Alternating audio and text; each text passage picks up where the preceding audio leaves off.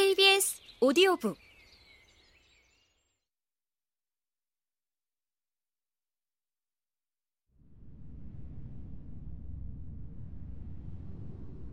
윈스턴은 분 손잡이를 잡고서야 일기장을 책상 위에 그대로 펼쳐놓았다는 사실을 깨달았다. 빅브라더를 타도하자라고 큼직하게 쓰여있는 글씨가 방 건너편에서도 훤히 보였다. 그야말로 바보 같은 짓이었다. 그러나 그 공포스러운 와중에도 그는 잉크가 마르지 않은 페이지를 덮어 크림색 노트를 더럽히고 싶지 않았다. 그는 숨을 몰아쉬고 문을 열었다. 순간 나른한 안도감이 그의 온몸을 감쌌다. 꾀죄죄한 몰골에 핏기조차 없는 여자가 문 밖에 서 있었다. 머리카락은 성글고 얼굴은 주름살 투성이었다. 아, 동지, 동지가 들어오는 소리가 들린 것 같았어요. 건너와서 부엌 싱크대를 좀 봐주시겠어요? 파이프가 막힌 것 같은데. 여자가 속상한 듯 코맹맹이 소리로 말했다. 같은 층 옆집에 살고 있는 파슨스 부인이었다. 당에서는 부인이란 단어를 못마땅하게 생각한다. 누구든지 동지라고 불러야 한다. 하지만 어떤 여자들에게는 본능적으로 부인이란 말을 쓰게 된다. 그녀는 서른 살쯤 되었지만 훨씬 더 나이가 들어 보였다. 얼굴 주름살에는 때까지 낀 것 같았다. 윈스턴은 그녀를 따라 복도로 나왔다. 그 같은 사소한 수리 작업은 거의 매일 해야 하는 귀찮은 일이었다. 승리 맨션은 1930년경에 지어진 것으로 금방이라도 허물어질 듯 낡은 건물이었다. 천장과 벽에서는 횟가루가 계속해서 떨어졌고 수도관은 얼 때마다 터졌으며 지붕은 눈만 오면 새곤 했다. 게다가 난방 장치는 에너지 절약을 이유로 아예 잠가두거나 사용하더라도 스팀은 반밖에 들어오지 않았다. 그런 것들의 수리는 스스로 하지 않을 경우 멀리 떨어진 당국의 허가를 받아야 한다. 그런데 창문 하나 고치는데도 2년은 좋게 걸린다. 하필 이런 때 톰이 집에 없지 뭐예요. 파슨스 부인이 분명치 않은 목소리로 말했다.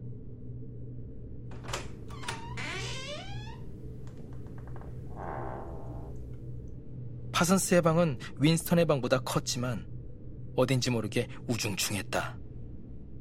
그런데다 마치 커다란 맹수들이 휩쓸고 지나간 듯 모든 것이 어질러져 있어서 어수선했다.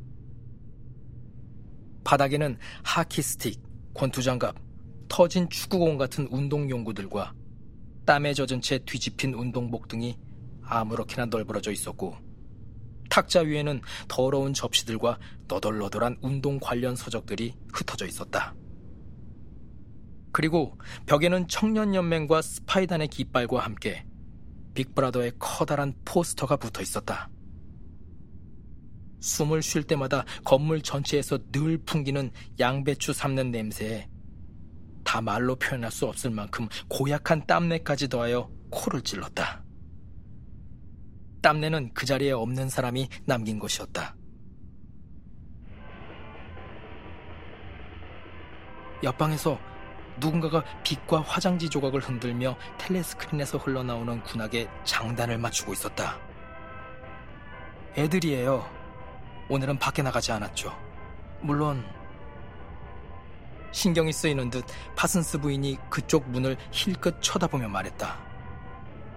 그녀는 말을 하다가 중간에서 끊는 버릇이 있었다. 부엌 싱크대에는 더럽고 시커먼 물이 가득 차 있어 양배추보다 더 지독한 악취가 풍겼다. 윈스턴은 쭈그리고 앉아서 파이프의 이음새를 점검했다.